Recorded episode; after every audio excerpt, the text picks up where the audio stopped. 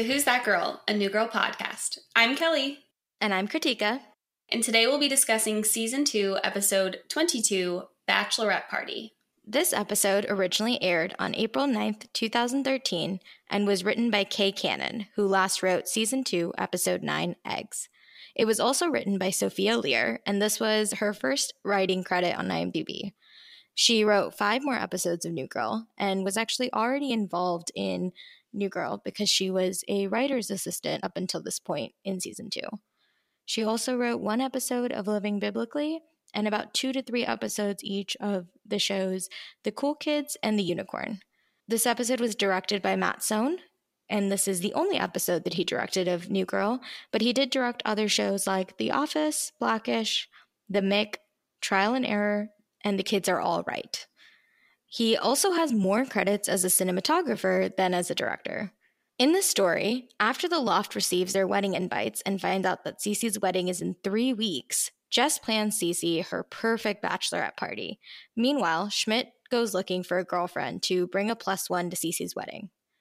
But before we really dive into anything that actually happened in this episode from a plot perspective, I just have to call out that we tracked the whole theme songs all through season one. And we obviously weren't going to continue tracking them here, but also up until this point, it's been the same shorter one. And then this episode is the first time in season two we've really seen the longer theme song. I noticed that too. It was really surprising to all of a sudden get this like full hey girl what you doing song and i was like oh okay did they have less content this episode That's what it immediately made me think of. That's exactly what I was thinking of too, because it does feel like there wasn't as much in this episode as we've seen in some of the other episodes so far. Another thing about it, too, just high level that I thought was interesting is that we talked about in the last episode how Elizabeth Meriwether and some of the other showrunners had to kind of restructure the second half of their season, mostly after the kiss that happened in Cooler between Jess and Nick. But then even with that, they had to kind of adjust it as well because of when they were going to get featured to be immediately after American Idol in the time. And so they actually had this episode immediately coming after Chicago, where Nick's dad died, but then they had moved it so that after American Idol, they would have instead the first date episode, which included much more of the regular cast of New Girl. So they kind of switched the order of these two, these last two episodes, and I don't know about you, but for me, having that insight now, watching this episode, I was like, oh, it seems like you basically then moved it out of order, but didn't really update it in such a way that made sense anymore. Because now getting first date immediately after Chicago, I was like, oh, okay, Nick's like kind of sad about his dad, maybe, but like not really. But immediately here and through the whole episode, we just see Nick in his yellow tracksuit that he was sent by his mom, that was his dad's because they have this exact same butt. And he just said, dead dad pass to everything. And I feel like that would have been funnier and more applicable immediately following the funeral episode.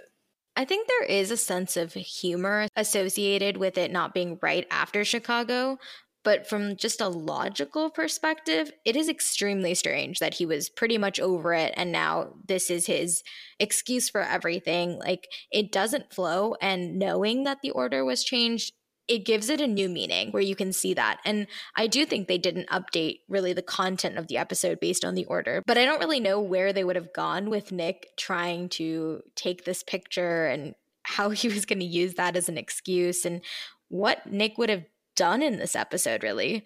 But then again, I think a lot of New Girl is just kind of random moments strung together. So maybe they could have found a different way to go about this, but the dead dad pass did not really fit coming after first date. Yeah, exactly. But then his yellow tracksuit was a whole new thing. And it was pretty fun to see Nick wearing that the entire time. He never changed. but what the whole episode was really about was everyone getting invited to Cece's wedding, which we find out is in three weeks from this episode, which I was very kind of surprised about. I did not think it would be such a short timeline of when they would mail an invitation to when they would have an actual event, especially a wedding. I just feel like that's very short amount of time to give anybody to try to show up at this wedding. But then at least Jess springs into her mode of instantly wanting to plan Cece's bachelorette party. So it's interesting that you kind of bring that up because something that I've actually seen with Indian weddings is the invite actually does come much later but usually a save the date comes before. So there's some sort of notice to people that this is when the wedding is, but the actual fancy invites that we actually kind of got to see a little bit of in this episode do come much closer. But it's not so much as an alert of the wedding. And three weeks, obviously, they knew about it a little bit because Shivrang had family come in from India, so like that takes some planning to come in.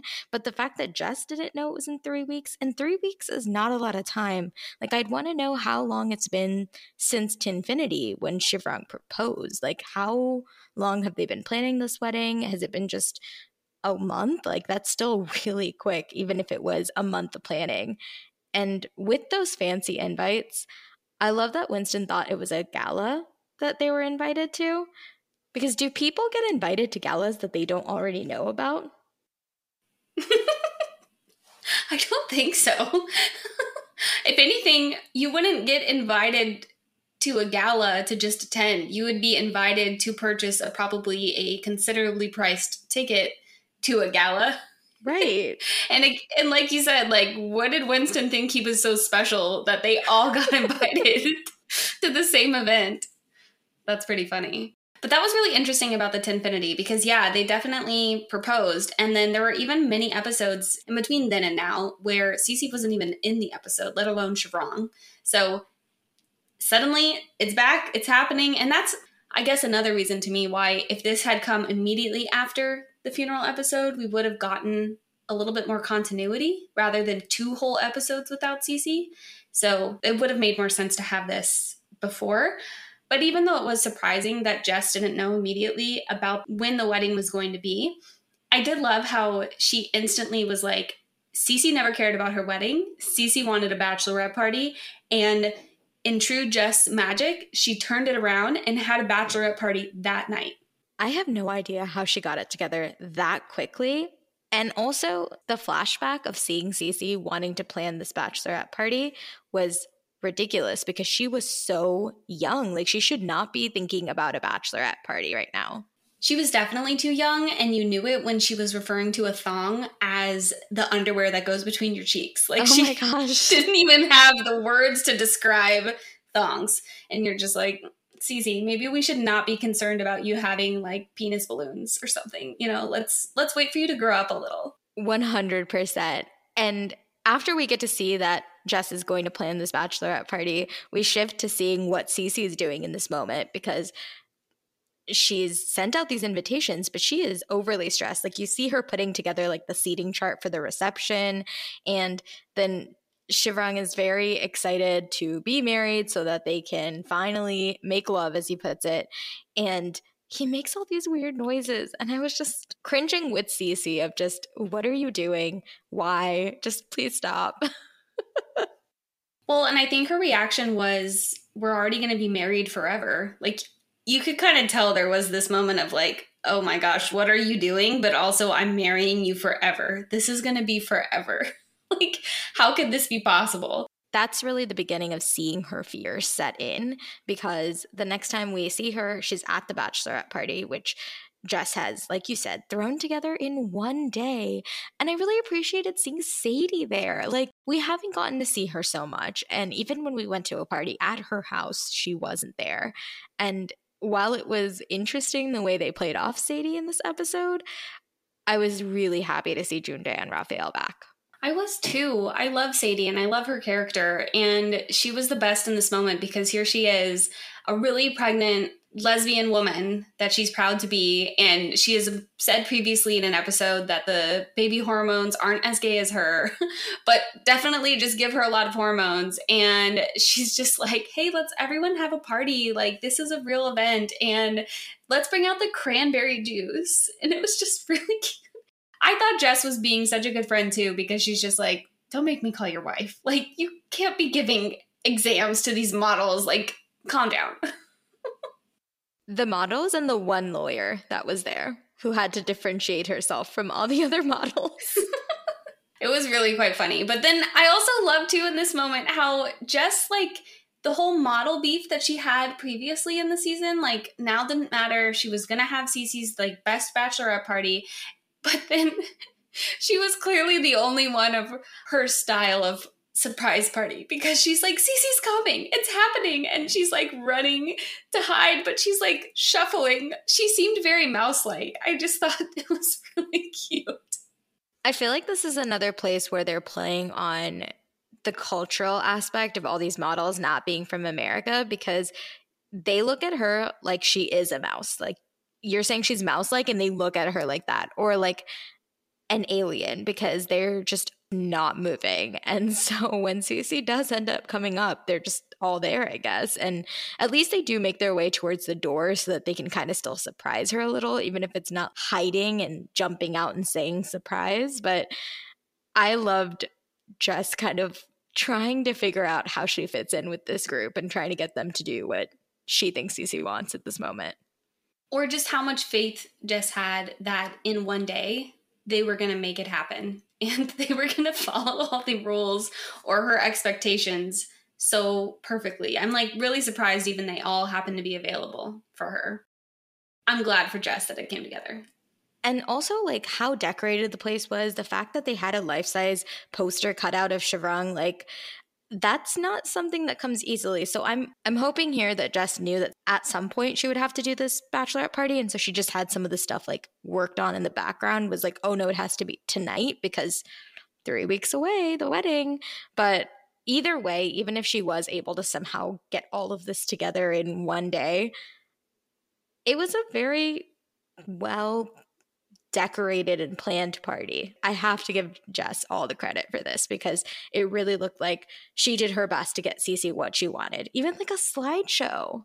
I was just going to mention the slideshow. Like that takes a lot of effort actually to put it together. I've put some of those together for family events before and it's it's not let me just make that in 20 minutes it takes effort no. to find all those photos but i was going to say on the printout actually she probably just went to the same guy that nick used when he pranked schmidt when he was marking the wall oh my gosh. to show he was getting shorter and like make a whole diagram or whatever he did and like get it printed all in a day and you know nick had that hookup so jess probably borrowed that to get an instant pin the dong on the Shivrang That moment too was so funny when Cece walks in and they're telling her and they're chanting it, pin the dong.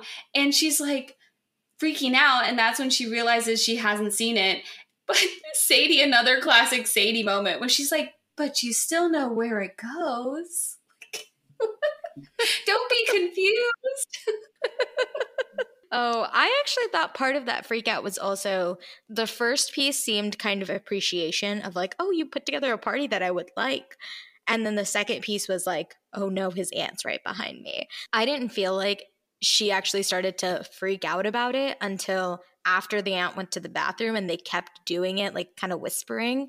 And that's really when she freaked out, I think. Yeah, that's true. I did cringe so hard when the aunt was, you know, right behind her. And she's like, No, I'll come up too. I want to meet your friends. And Cece was so convinced that it was just Jess, like, it's fine. And Jess alone would have made such a great impression because she even did her regular thing here where she comes in all the way from India, the aunt, and Jess says, Welcome to California. rather than just our home because she was traveling from so far. And I feel like Jess on her own would have made such a great impression. But Jess was definitely in bachelorette party mode and was like, no, I know what Cece wants and I know how to be her best friend in this moment. But Cece was just trying to put on a show on top of the freaking out about getting married forever part. And I think the biggest part about the aunt meeting her friends, and like you said, Jess would make a good impression. But I think the thing is, she says this to Shivrang, and you can see his face being like, ugh, because every time he's met them, it's been something crazy. Like he meets them for the first time, and it's because Jess thinks that she's like being attacked by a gang and then watches Cece profess her love to Schmidt to make him feel better. Then you see him going to Schmidt and Nick's 10 year friend anniversary to infinity party of living together for 10 years. And then also Winston came running in looking for a condom. So every time Shivrang has seen her friends, it's been in this like very crazy situation. So I think that's even more so why he was like, okay, even if it's just Jess, like your friends are a little bit much. But something that kind of plays out through this whole episode and even in previous episodes is when Shivrang is sitting there in the car and Nick and Winston come in to kidnap him because they have to distract Shivrang so that Jess could have Cece's bachelorette. They come in and Winston says, I'm going to beat your ass with an athletic stick. And it's just continuing this like very aggressive prank that he keeps trying to do for everyone. And honestly, in the past couple episodes, he's also basically just mentioned killing someone as the prank. Like, even in this episode, when he was getting the instructions from Jess, he says if they were supposed to take Shivrang to the desert and rough him up till he doesn't breathe anymore, like, it's just intense and it keeps coming back. Like, Winston's go to pranks are just murder or even how he interprets the task of having to get a picture of Shivrang's penis for Cece and getting that to happen because Winston's just instantly trying to like take down his pants and Shivrang's freaking out. And as you we all know later, it's like Nick is trying to trick Shivrang while he's going to the bathroom that there's a fire. But what does Winston do? Not take a picture. He actually starts a fire. Like he is he's very extreme and it's a little too much most of the time because he he just doesn't know how to dial it back a little bit. But I think that's the whole prank Sinatra, right? So Winston only has no pranks or all pranks all the time. But I feel like we haven't seen any of his like no prank ideas lately. Like everything has been on the extreme side. And when they introduced the concept of prank Sinatra, they really mentioned it from the perspective of when he goes too little, it's like, let's pour some juice by her shoe. And that was the prank. And we haven't seen any of those. Everything has been like full speed ahead, extreme pranking. Like inject a bear with C and let it run loose amongst a restaurant. Like it's just been so intense. It really, it really has. But Nick in the moment too was kind of being intense about it because it almost seemed like harassment that he was like, no, let's do it. Let's all take this photo. Let's do this. Let you know the only way you're going to make my night better and my dad passed away, so the only way that's going to be better is if you take this picture. And good on Shivrang for being like, um, you guys are crazy. like, this isn't even like an American bachelor party idea. Like, this isn't just something to do. And it just was very clear that the three of them were not really going to get along or really get on each other's pages about how this night was going to go.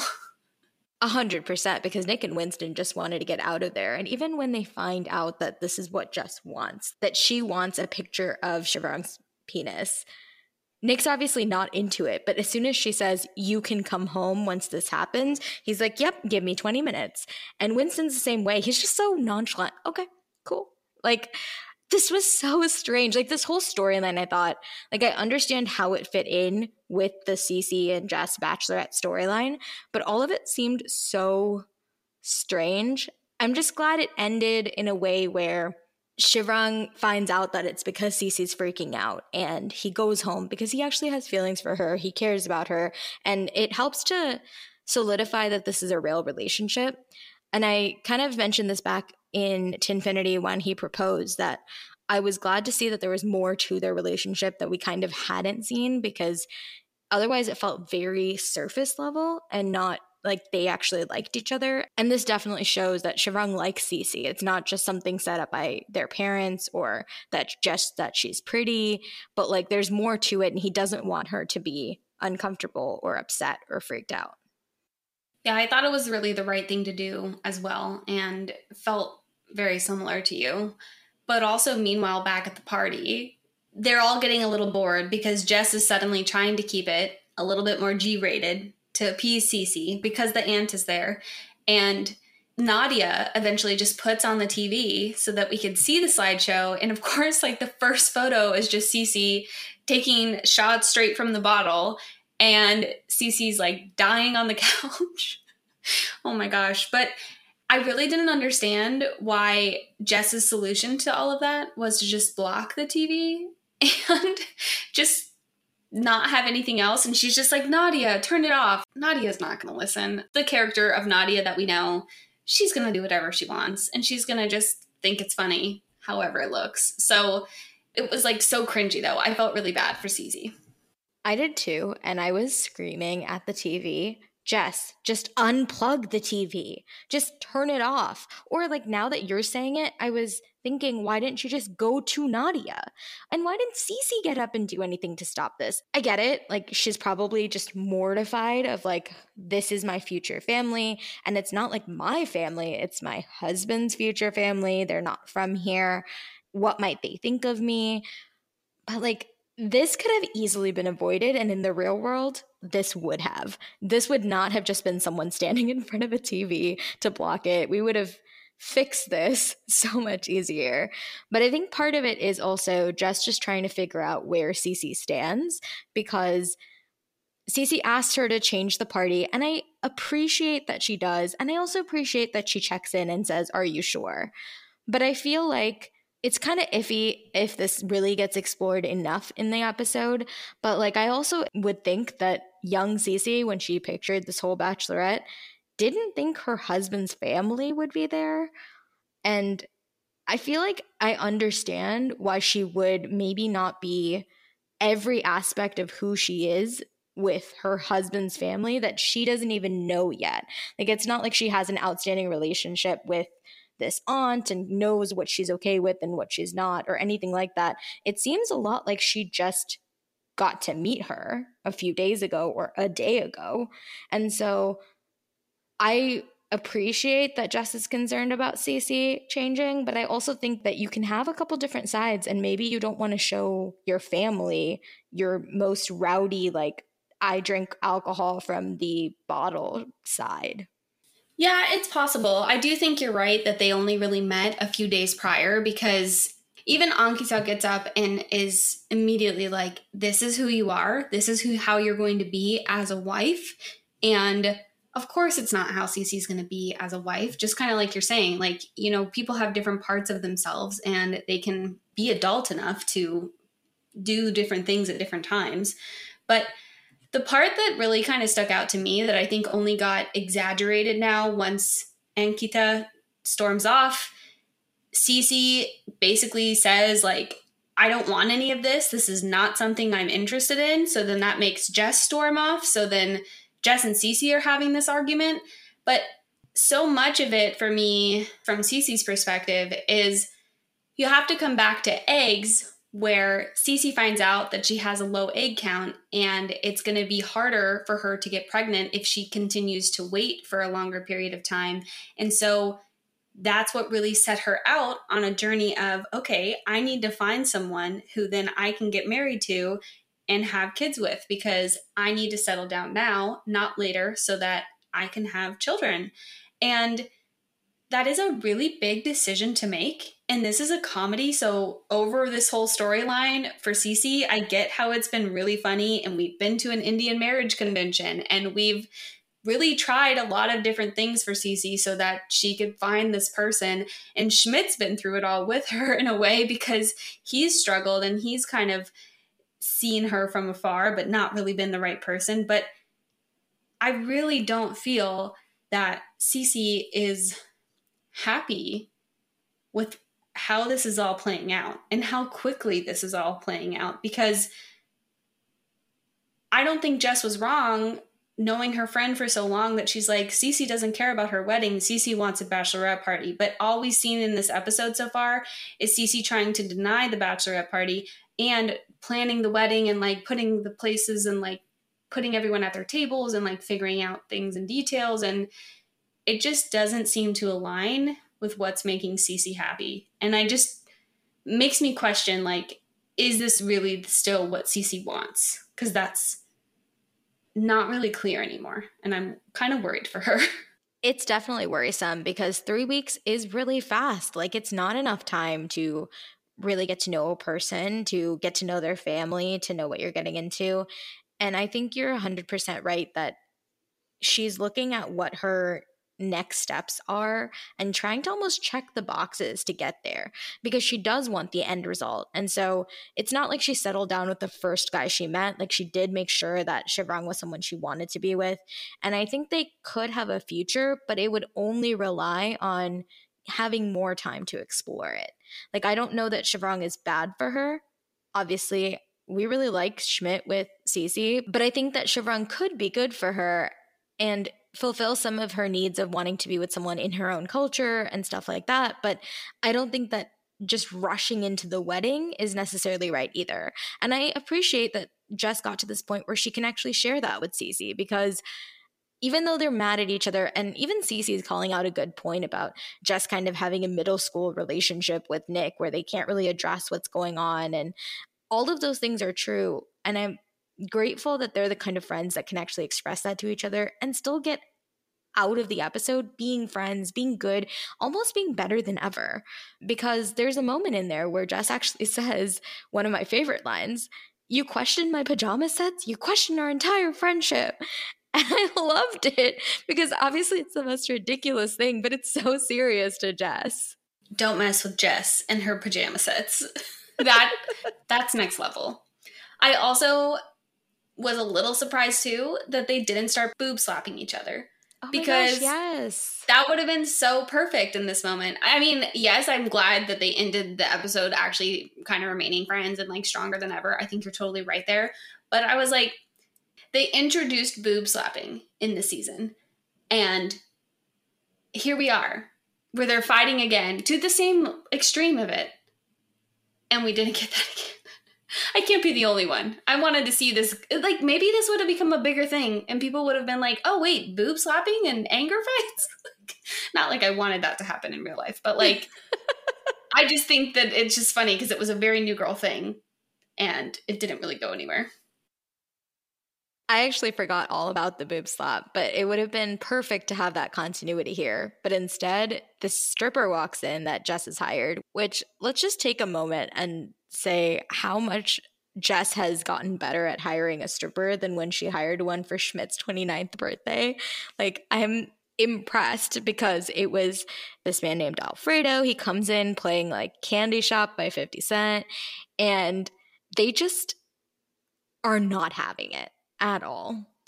I thought he handled the situation quite well at the beginning because he goes, It's hot in here. Let's cool down. And I was like, this is brilliant. Yes, it's very intense in here. And let's bring it back to the fun bachelorette party. But oh my gosh, their stares. Jess and Cece, when they stare you down and they're not having it, I think the only appropriate reaction would have been Alfredo's, where he's just like, I'm sorry, or like walking away sadly and saying, you know, like, congratulations, Cece, like all sad and defeated. He was not going to have a chance. And how did he know who Cece was? And it's not like Jess would have given him a description of who the bachelorette was. He just automatically knew. That was interesting to me. Unless they were like yelling so loudly you could hear them from outside. I mean, Schmidt did know Alfredo when he passed him in the elevator when Schmidt is kind of coming back into the scene. So maybe Cece and Schmidt knew Alfredo from a totally different situation. And that's how Jess knew to call him too. But if we think about the timeline of this, Schmidt walks in right as the guys get back after they've all looked at the photo, and the photo comes in after the stripper. So, how did they send the photo and head all the way back to the loft and walk in while the stripper was still in the elevator crying? Or he had just left? How long did the stripper stay there? The world may never know. And obviously, Nick and Winston were not able to get a picture of Shivrang's penis. So Winston saved the day over at the bar by cropping and rotating the photo that Nick took of his own junk and sending it to Jess saying it was Shivrang's. And Jess gets it. Everybody looks at it because, I mean, she says it's Shivrang, and then Cece comes running over, like, wait, what? Why are you texting him? Or like, what's happening? And then, of course, the aunt shows up and grabs the phone because what are they all huddling around looking at? All of this was just, I have no words. Jess in this moment was perfect because she instantly was like, no, auntie person, don't look at the dick pic on my phone. And she just, but the way that she expressed that was like, get out. I loved it. It was like, and then suddenly it was like this whole like respect issue. Like, what did you just say to me? Of like, how are you communicating to me? But then the aunt just takes the phone anyway and she's like, Oh, you're just worried about his manhood? Like, let's talk about this.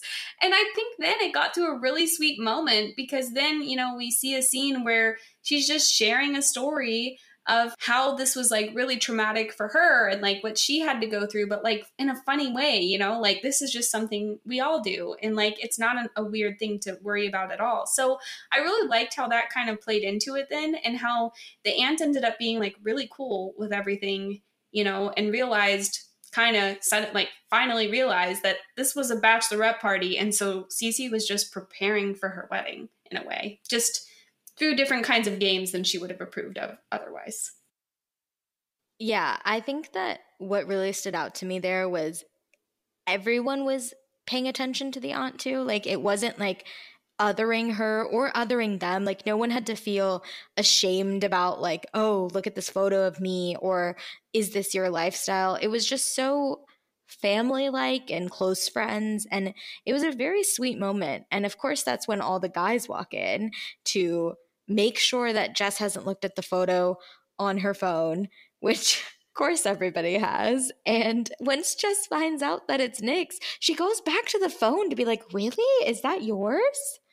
She immediately wanted to see it again. I thought that was so that was like the only moment too in this whole episode other than like Jess trying to get Nick to be on in on this shenanigan with her that was the only moment this whole episode where I was like, oh, whoa, those feelings are definitely still there because what is Jess trying to do right now? But then how everyone too was like, oh, yeah, Shivrang, like that's looking good. And he had to be like, um, actually, and Nick's like, yeah, it's mine, it's mine. And everyone's like, Nick, okay. but then he was like, mortified, sort of, but like not. I don't know. I was really kind of like mixed from Nick in this whole thing, but he also didn't say this was my nightmare, so maybe it was okay. he looked kind of proud, honestly. And maybe because the first thing that Jess said was like prize hog Shivrang. So like does that like automatically go to him? So he started off like, okay, we're in a good place where we're starting. And Jess didn't laugh this time. So there's that too. There's that too. I know, much better experience than when he wasn't naked early on in the show's running. But I think the best part was that Shivrang then was like, okay, I'll show you my software. Nick's like, at least call it hardware. Oh my gosh. But then Cece was doing the right thing and she's saying, we don't need to do that. You know, it will be special. And maybe because we are waiting, it is going to be more special that way. And so she was kind of having a moment for herself but then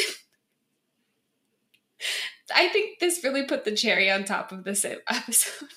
that she couldn't, that she didn't say his name correctly. She was pronouncing his name wrong this entire time. And actually, like hearing it through the episode, everybody is saying his name incorrectly the entire time. And only later, he's like, You were just so pretty. And I'm like, wrong. You don't, I don't know. It's a really weird feeling to be on the other end of that and realize how much you've messed up for so long. And I can't even imagine Cece when it's her fiance.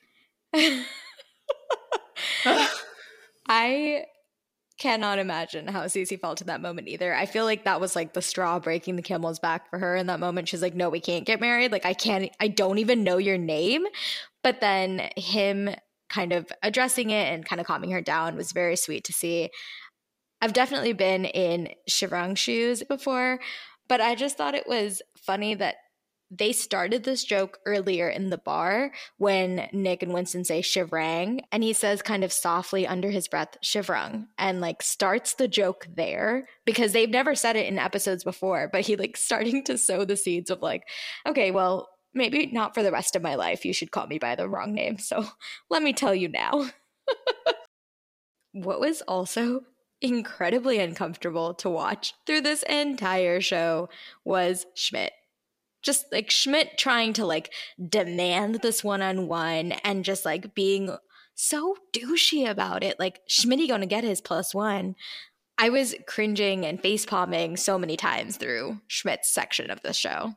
It made sense that Schmidt's storyline really diverged from the rest of the bachelorette party because I think having him be with Shivrang was not going to be a good episode. It was just going to be too much of him being sad, honestly, and like being petty about it.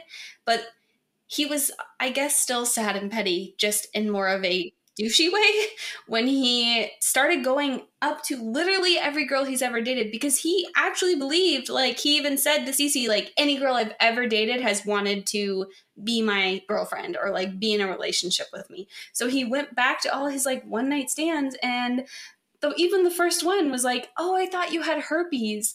I'm so glad." Of course I would never date you, dick or jerk or whatever. Like why would I associate myself? Even the best though was the girl running away with her groceries and Schmidt who wants wanted to bring her to the wedding immediately insults her even though she's not there anymore on how she's buying bulk cream cheese. And you're just like Schmidt was not in a good headspace to try to find anybody. Clearly we knew that, but also it, that's how it was playing out. He was 100% petty in all of these interactions. And you said that it wouldn't have played well for him and Shivrang to have scenes together. And I think they played that really well because Shivrang leaves to get like shandies or something. And that's when Schmidt sits down at the bar and tries explaining how all women are supposed to want commitment. And ugh, Schmidt, no. First of all, like, this is not just a standard that everybody wants with every single person. But I loved the moment where after he walks away, Nick goes, How did he know we were here? And it's like, Where else would you be, Nick? You are always at the bar or at the loft. There's no other place. It was a fair chance he was going to find you here. Which that's when in a way like the episode then kind of turned in a way because like now he's like coming to his friends with his woes of like not able to find someone which totally agree with you that not all women want the same kind of commitment that he just is pretending he wants even in this moment because he does not want this commitment he wants the challenge accepted fake girlfriend to bring to Cece's wedding just to kind of rub it in her face he even says as much later in the episode but having his friends to listen to, he's just trying to figure out who would be this person or what kind of experience he's had. And they bring up Elizabeth, which, oh my gosh, I was so glad to hear about Elizabeth. And I'm like, oh my gosh, Schmidt had a Caroline.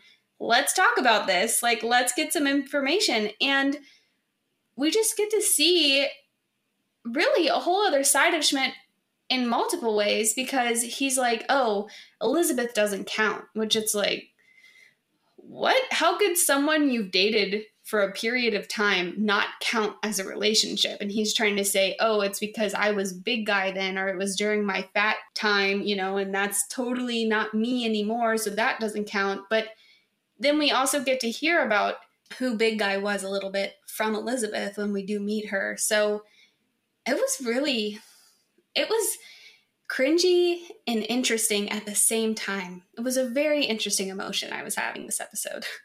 I really appreciated getting to meet Elizabeth too. And I like the parallel you had of Schmidt had a Caroline because it seems like he was with Elizabeth for four years, which is a long time. And I appreciated getting to know more about Schmidt's backstory because a lot of times I feel like Schmidt just comes off as a douche, like doesn't have anything else going for him except these funny one liners. And it's nice when we get to see a softer side of Schmidt.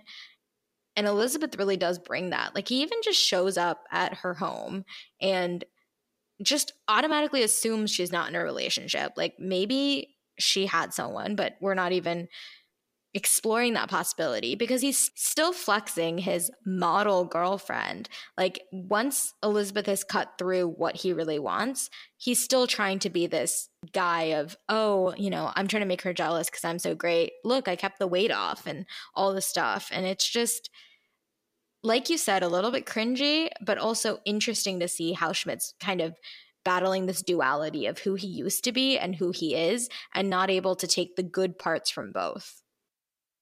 I also was a little surprised that Elizabeth was just home, ready to meet him. that was kind of funny to me. I was like, oh, here we are at her house. She is home. And even when he went back with the pizzas, here she is. She is home, almost in the same outfit, ready for these pizzas. But like you're saying, there's a duality here with Schmidt, and he, there's a lot that he's trying to figure out. I think he is kind of being honest about, hey, I need exactly this. Like Elizabeth really cut through everything that Schmidt was trying to do by like with all the pretense and was like, why are you actually here? But then I really liked Elizabeth too because she's like, you hurt me. I have no interest in you. And it was almost like the truest one of all the girls that he went to go see and like get back together with.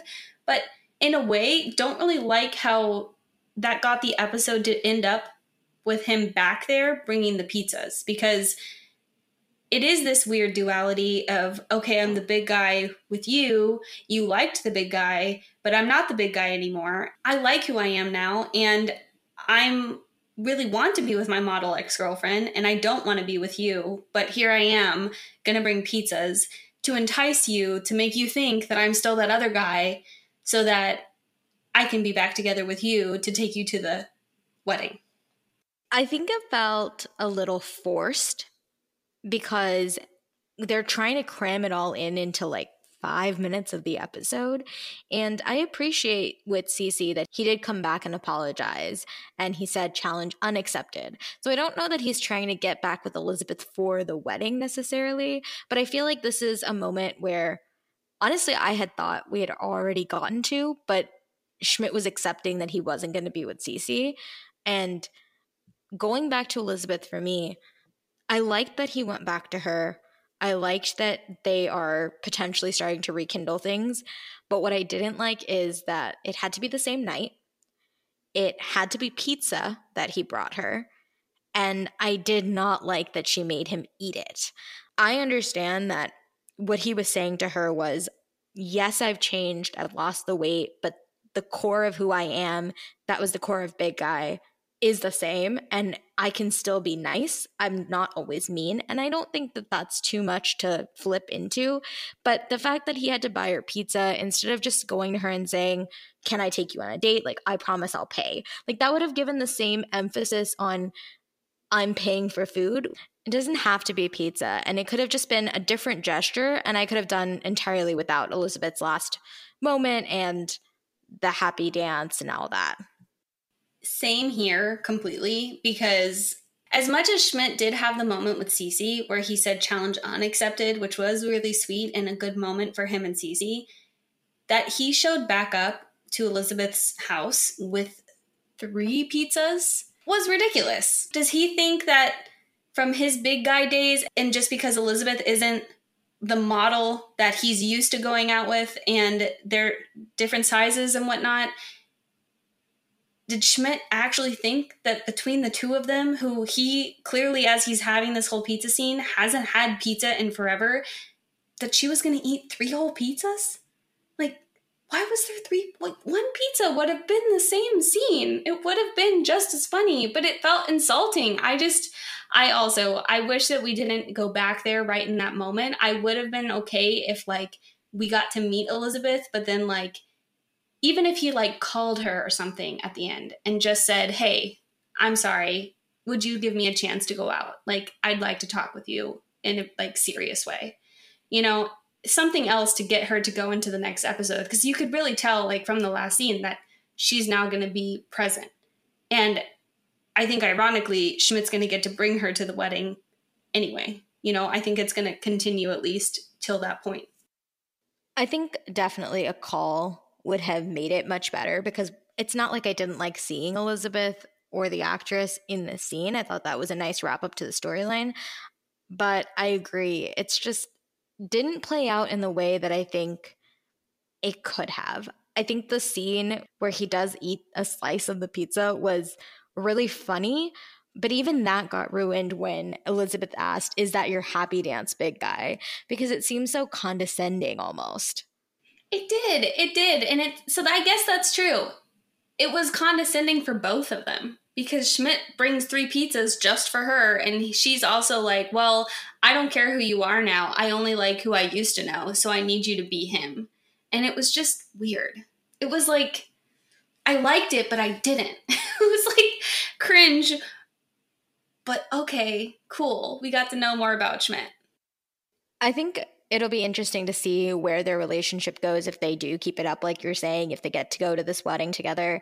It'll be interesting to see what the storyline is for the two of them because if it continues like this, I don't think that we're going to love a lot of it, but hopefully they're able to go past this and have a deeper relationship or just different kinds of conversations going forward. Agreed.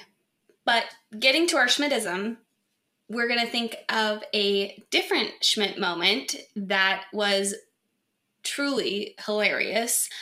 And it's when Schmidt comes out preparing to go to the Booty Burn boot camp. Critique is going to be Schmidt, and I'm going to be Nick. What are you wearing? What are you wearing? I'm dressed for my Booty Burn boot camp class. And I know what you're thinking. It's not because I need it. I go to inspire the others. Please take that thing off. You look like a homeless pencil. I will not. I have a pass. A pass? What kind of pass? A dead dad pass, which means I can do what I want and no one can say anything about it. I think it's hilarious that the episode actually kind of starts out this way when it ends with him eating pizza and like all of the like dichotomy of those two things. And then, of course, like we talked about, Nick's introduction of the dead dad pass. I didn't even think of that, of how the two things kind of are opposites of each other, where he was at the beginning of the class going to inspire others at the booty burn boot. It's so hard to say. The booty burn boot camp. Yet at the end, he was willing to give in and kind of go back to his big guy ways in eating his melted cheese again. And that's really one of our big not in the 2020s moment. The fact that Elizabeth forced Schmidt to eat the pizza and kind of even the assumption from Schmidt of giving her three pizzas, assuming that she would want it. But then also with Elizabeth and Schmidt, when Schmidt said that Elizabeth didn't count because he was in his big guy period, and so somehow that just invalidated his relationship with her, was another not in the 2020s moment for us. Yeah, I don't think Elizabeth would have liked hearing him say that, especially as he showed up at her door later in the scene. The other not in 2020 moment, though, was when Nick was lying to Shivrang about how to get a picture of his penis and how everything he was trying was just to try to manipulate him. And also related to that, once the photo got sent to Jess and Nick asked her to remove it, she said it was her property now. The scene happened kind of quickly, but really that was the response that she had. It's like, oh, it's my property. It's mine now. I'm not taking it and deleting it. That one definitely stood out as a not in the 2020s moment for us. The other two that came up for us were when Schmidt barged in demanding a plus one, just how rude he was, even dismissing the fact that Shivrang, Cece's future husband, might be there, and then dismissing to people he doesn't know that, of course, he's Schmidt. Like everyone should know who he is. And then also, as we mentioned a little bit earlier, just thinking that all women are supposed to want commitment and operating under that assumption was another not in the 2020s moment for us. However, our yes in the 2020s is really Schmidt apologizing to Cece at the end. So he did kind of barge in at the beginning and was not so great, but then he came back at the end to redeem himself a little bit. And it's always good to apologize to the people you care about when you're being a douchebag.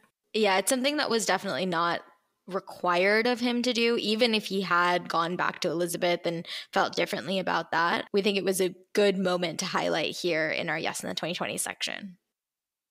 For pop culture this episode, we're going to talk about the bachelor and bachelorette parties. In the United States, and sometimes in Canada, these parties are known as a bachelor party. In other parts of the world, like the UK, it's known as a stag weekend or a stag party. And in Australia, it's known as a bucks night. And the whole point is that the bachelor party was for a man who was shortly to enter marriage.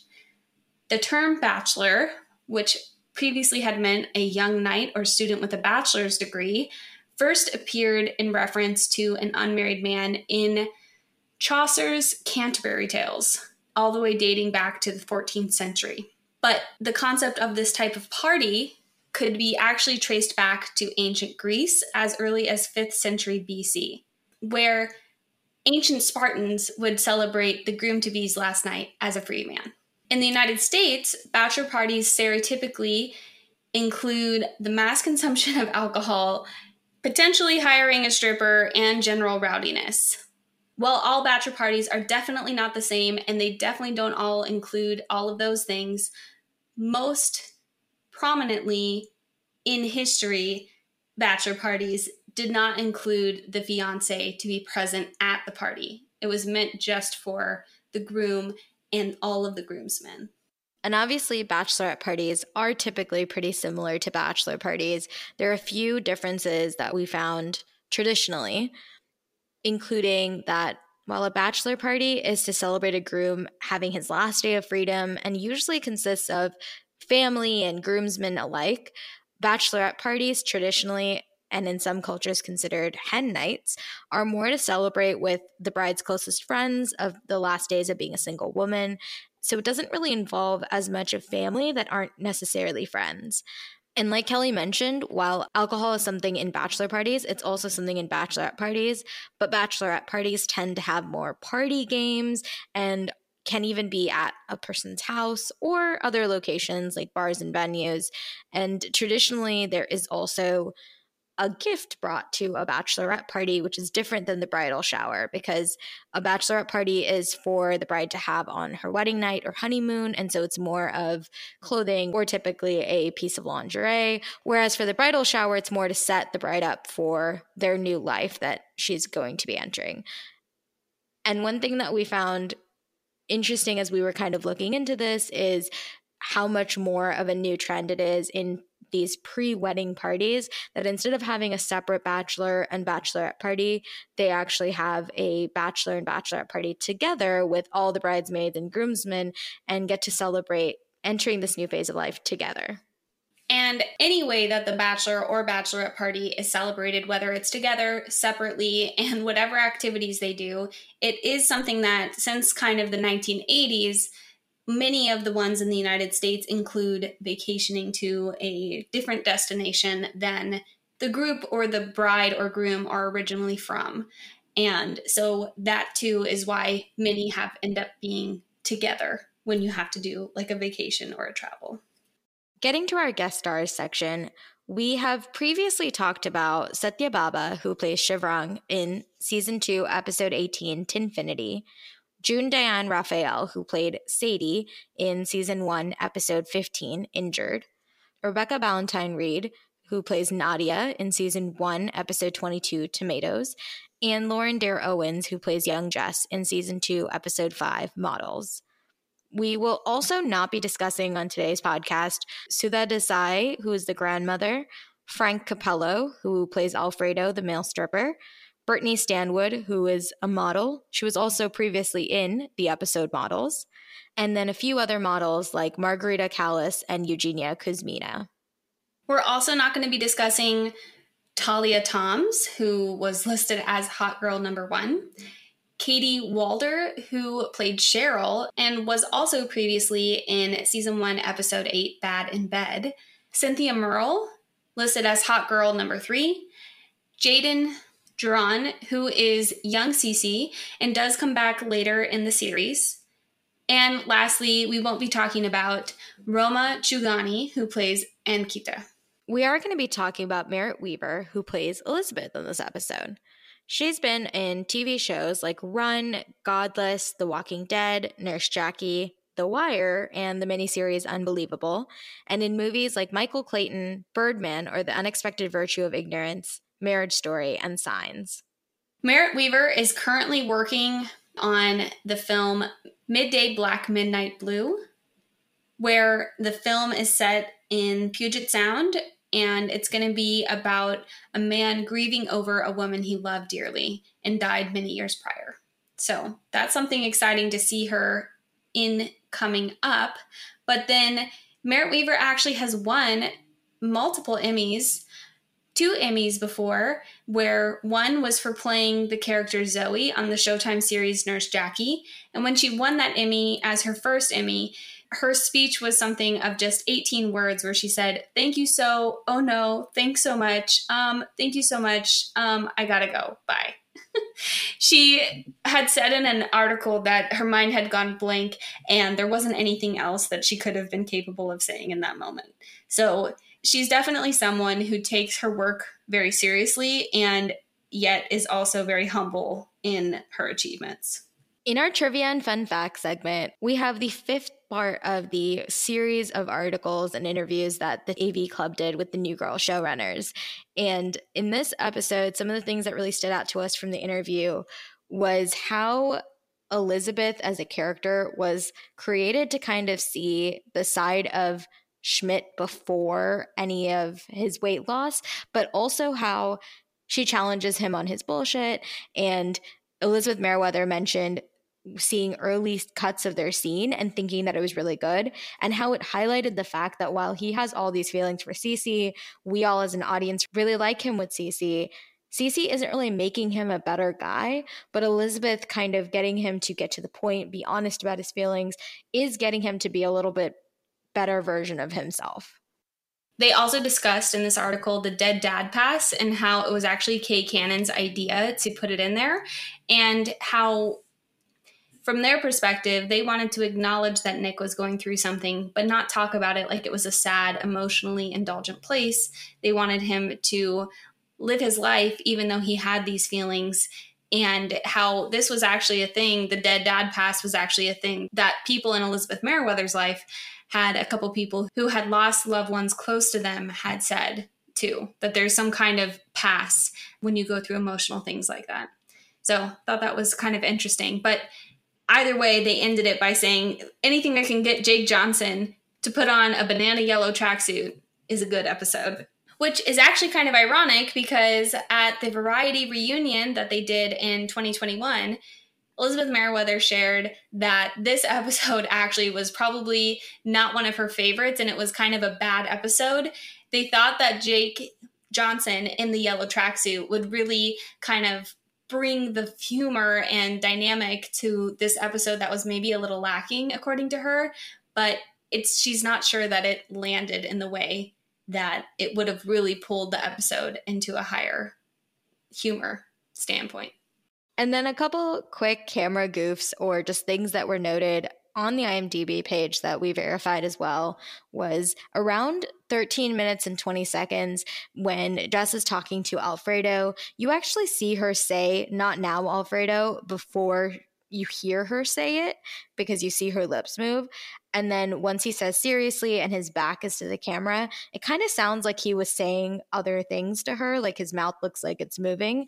And it probably is just like a joke that got cut out that didn't quite make the final cut of the episode and maybe explained a little bit more why he was so mopey at the end of the episode.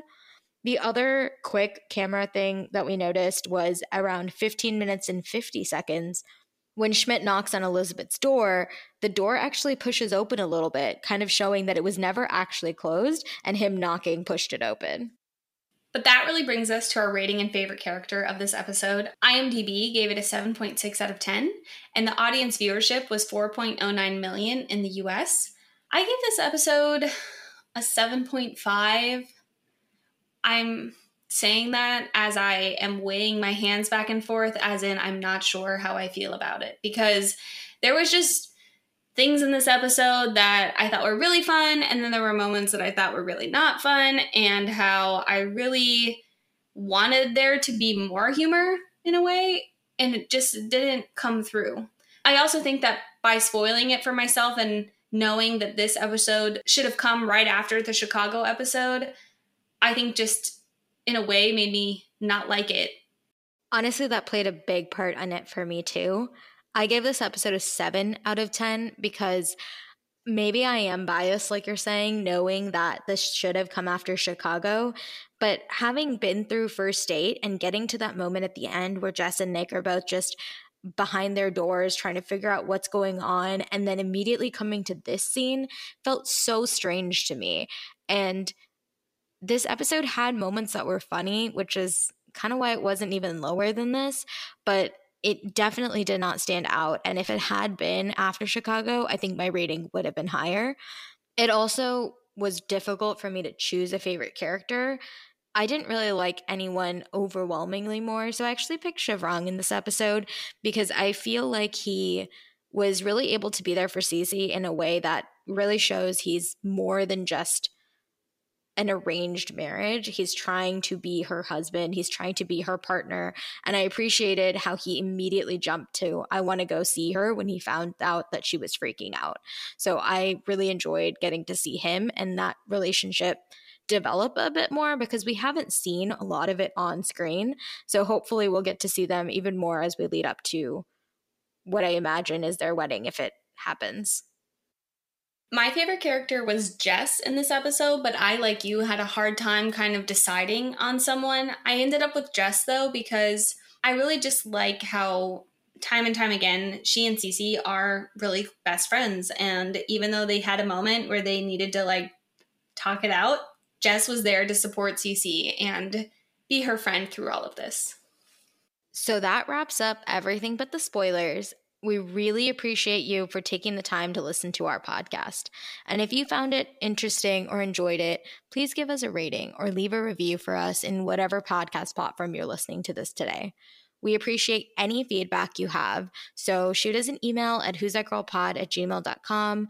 Reach out to us on Instagram or Twitter at who's that girl pod, or check out our website at smallscreenchatter.com. And if you don't want to hear any future storylines, you have five seconds to pause now. But if you do decide to pause, we'll see you next week for episode 23.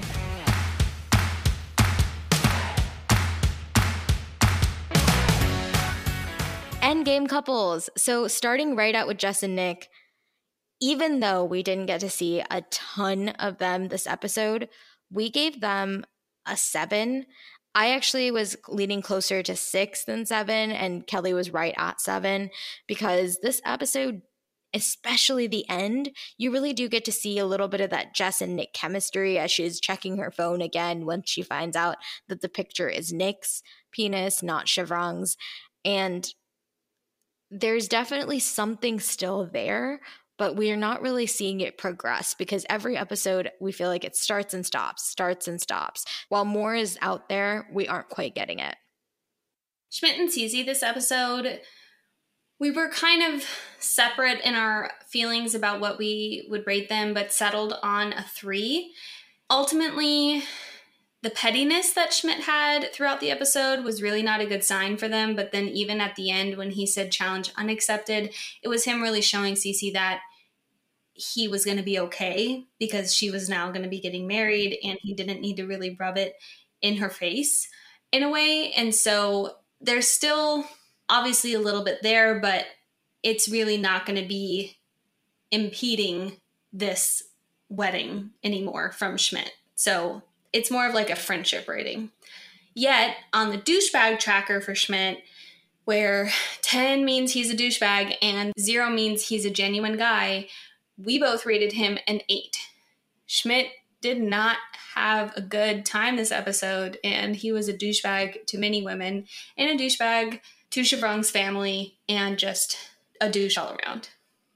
And as far as any other spoilers, we did want to obviously shout out the season five episode where Cece has another bachelorette party because she's finally getting married to Schmidt, which is exciting. But what we wanted to call out in this episode is it's also not really the bachelorette party that Jess kind of creates here. And it's a little bit more toned down than what young Cece would have thought of her bachelorette party.